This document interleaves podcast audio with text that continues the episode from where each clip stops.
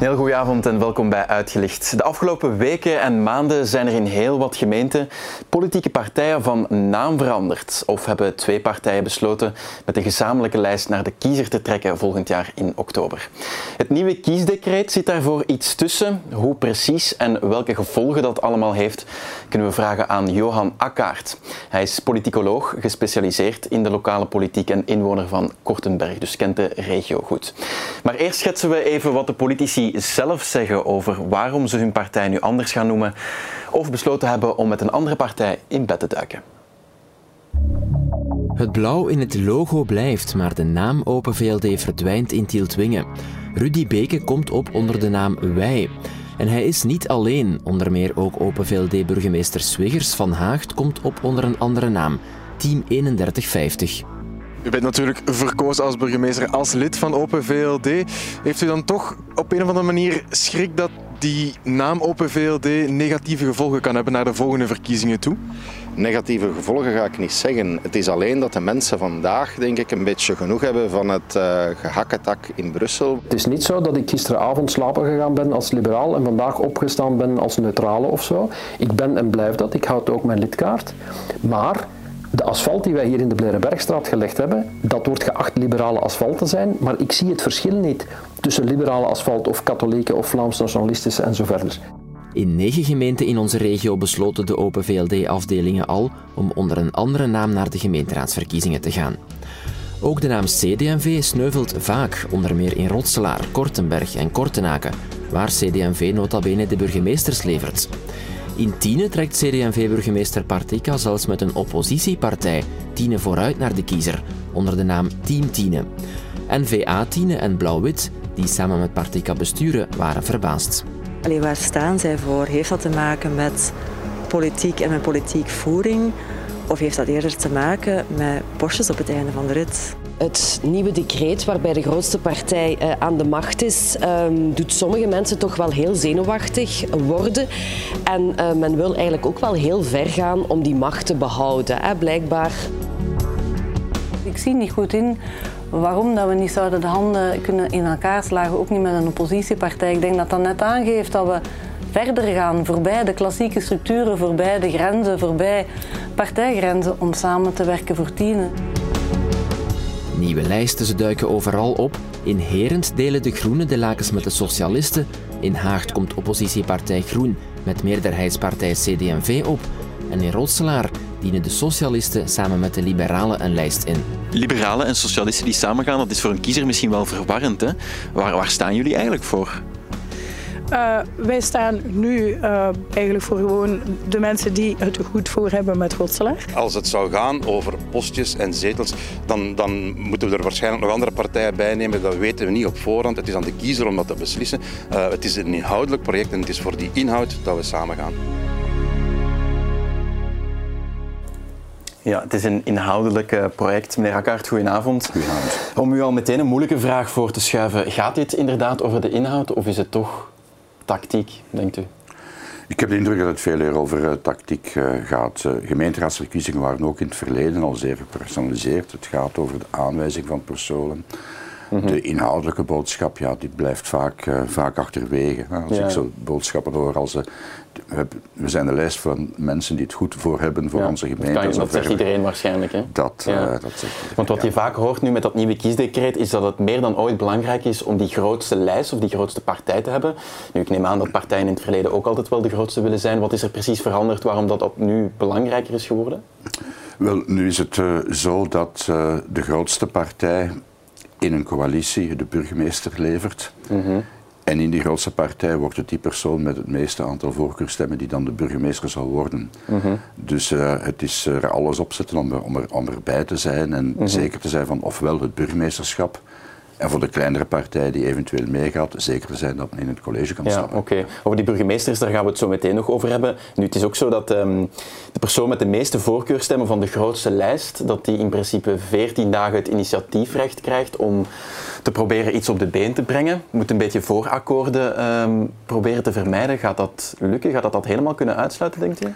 Helemaal, daar ben ik niet van overtuigd. Uh, het is wel zo, en kijk naar Wallonië, waar men dat model al gebruikt, dat men daar in regel veel minder met voorakkoorden werkt en veel meer met kartellijsten naar de kiezer gaat. Het mhm. voordeel ervan is dat het ook voor de kiezer zeer duidelijk is. Op voorhand al? op voorhand. Uh, Wat in het geval van voorakkoorden, ja, in de meeste gevallen is dat, uh, is dat amper bekend onder de, onder de inwoners. Ja, nu de invloed van de lijststem is ook afgeschaft.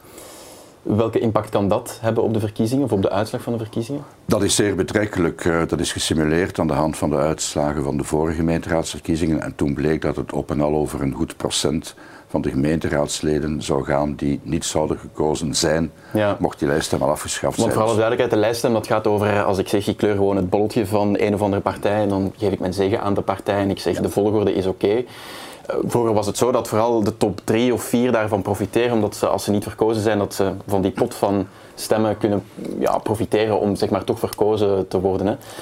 Gaat dat ervoor zorgen dat zij dan misschien niet meer in de gemeenteraad komen en iemand die meer voorkeurstemmen heeft op plaats 10 staat wel? Ehm, niet, niet echt, omdat we dat nu al zien aan de hand van de, van de vorige gemeenteraadsverkiezingen, dat eigenlijk maar over goed procent zou gaan van de raadsleden die niet, eh, die niet verkozen zouden zijn. Ja. Je moet weten dat, dat ongeveer 9 op de 10 kiezers gebruikt, gebruikte, gebruikte voorkeurstem. Dus de lijststem woog eigenlijk al uh, zeer licht. Al vrij weinig door, maar goed, de plek op de lijst is dan eigenlijk minder van belang. Het is symbolisch, het, uh, het verhoogt de zichtbaarheid. We weten ook uit onderzoek dat uh, mensen die bovenaan staan meer naamstemmen krijgen. Sneller een voorkeurstem krijgen ook natuurlijk. Ja. En, en omgekeerd dat de allerlaatste, de lijststuur, altijd ook wel meer naamstemmen krijgt dan degene die ergens in het midden van de lijst staat. En als die lijststem niet meer doorweegt bij eh, mensen zeg maar, verkiesbaar maken, het wordt niet meer bij, bijgeteld, waar, waar, dient, waar dient die lijststem dan eigenlijk nog voor? Wel, die speelt enkel nog mee in het toewijzen van de zetels over de verschillende partijen.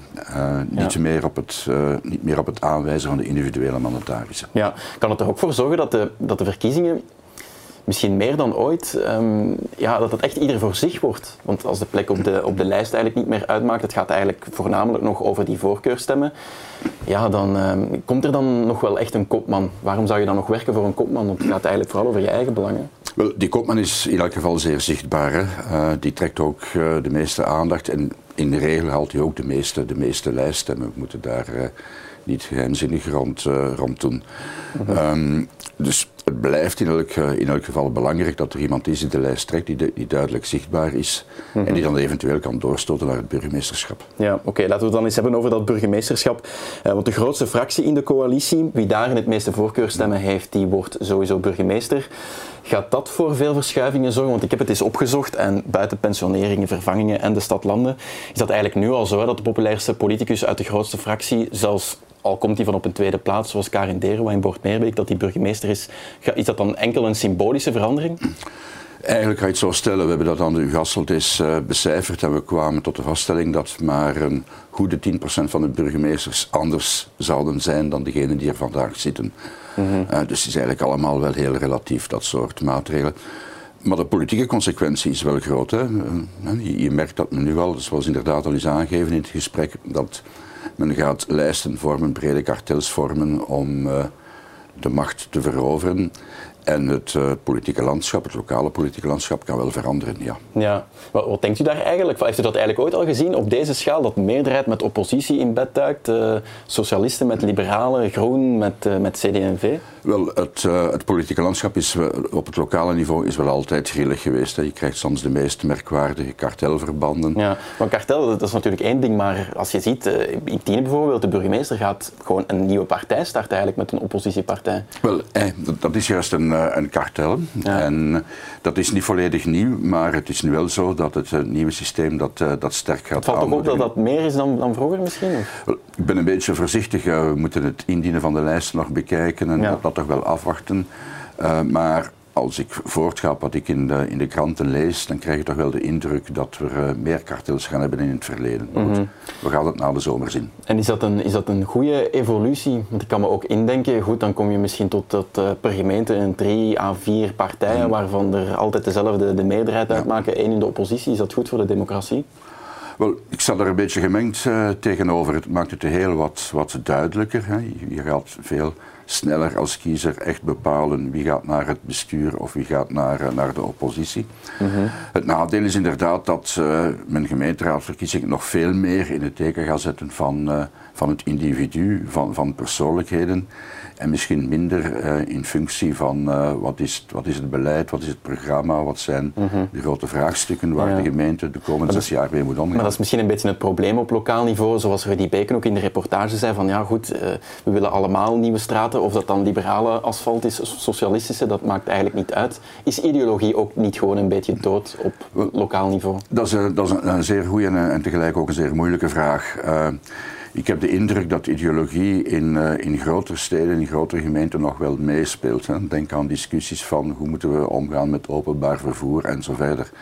Uh, maar inderdaad, in, in heel wat kleinere gemeenten, ja, waar eigenlijk de, de, de, beleidscapaciteit klein is, waar de beleidsruimte klein is, is het vaak zeer, zeer moeilijk om uitgesproken ideologische keuzes te maken. Mm -hmm, ja. nu, heel kort nog, de opkomstplicht is ook afgeschaft. Gaat de Oost-Brabander nog naar de stembus gaan in oktober, denkt u? Uh, dat, uh, dat zullen we moeten afwachten. Uh, ik kijk naar wat er gebeurd is in Nederland. Daar is in 1970 afgeschaft. Mm -hmm. En er is de opkomst meteen met 20% gedaald ah, ja, bij de okay, gemeenteraadsverkiezingen. Ja. En eigenlijk om vandaag in Nederland in een situatie te zitten dat zelfs de helft van de kiezers niet meer komt opdagen bij bij de gemeenteraad. Is dat problematisch dan? Wel, dat is toch wel uh, moeilijk uh, in, in die zin van een gemeenteraad wordt geacht representatief te zijn voor ja. alles wat uh, reilt en zeilt, leeft in een, in een gemeente. Als meteen grote groepen kiezers niet meer komen opdagen. En dat zijn dan vaak kiezers met een bijzonder profiel. De ja, oudsten, ja. de jongsten. Uh, de, de kort uh, gescholden blijven veel meer thuis. Mm -hmm. Lang gescholden gaan meer naar de stembus.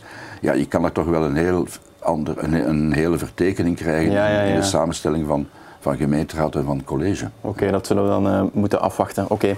Meneer Akkar, bedankt voor uw tijd en voor uw komst naar, naar de studio. We zien u ongetwijfeld nog wel terug in de aanloop naar, naar die verkiezingen. Dank je wel. En u thuis ook bedankt voor het kijken naar deze uitgelicht. Volgende week zijn we uiteraard opnieuw. Tot dan. Dag.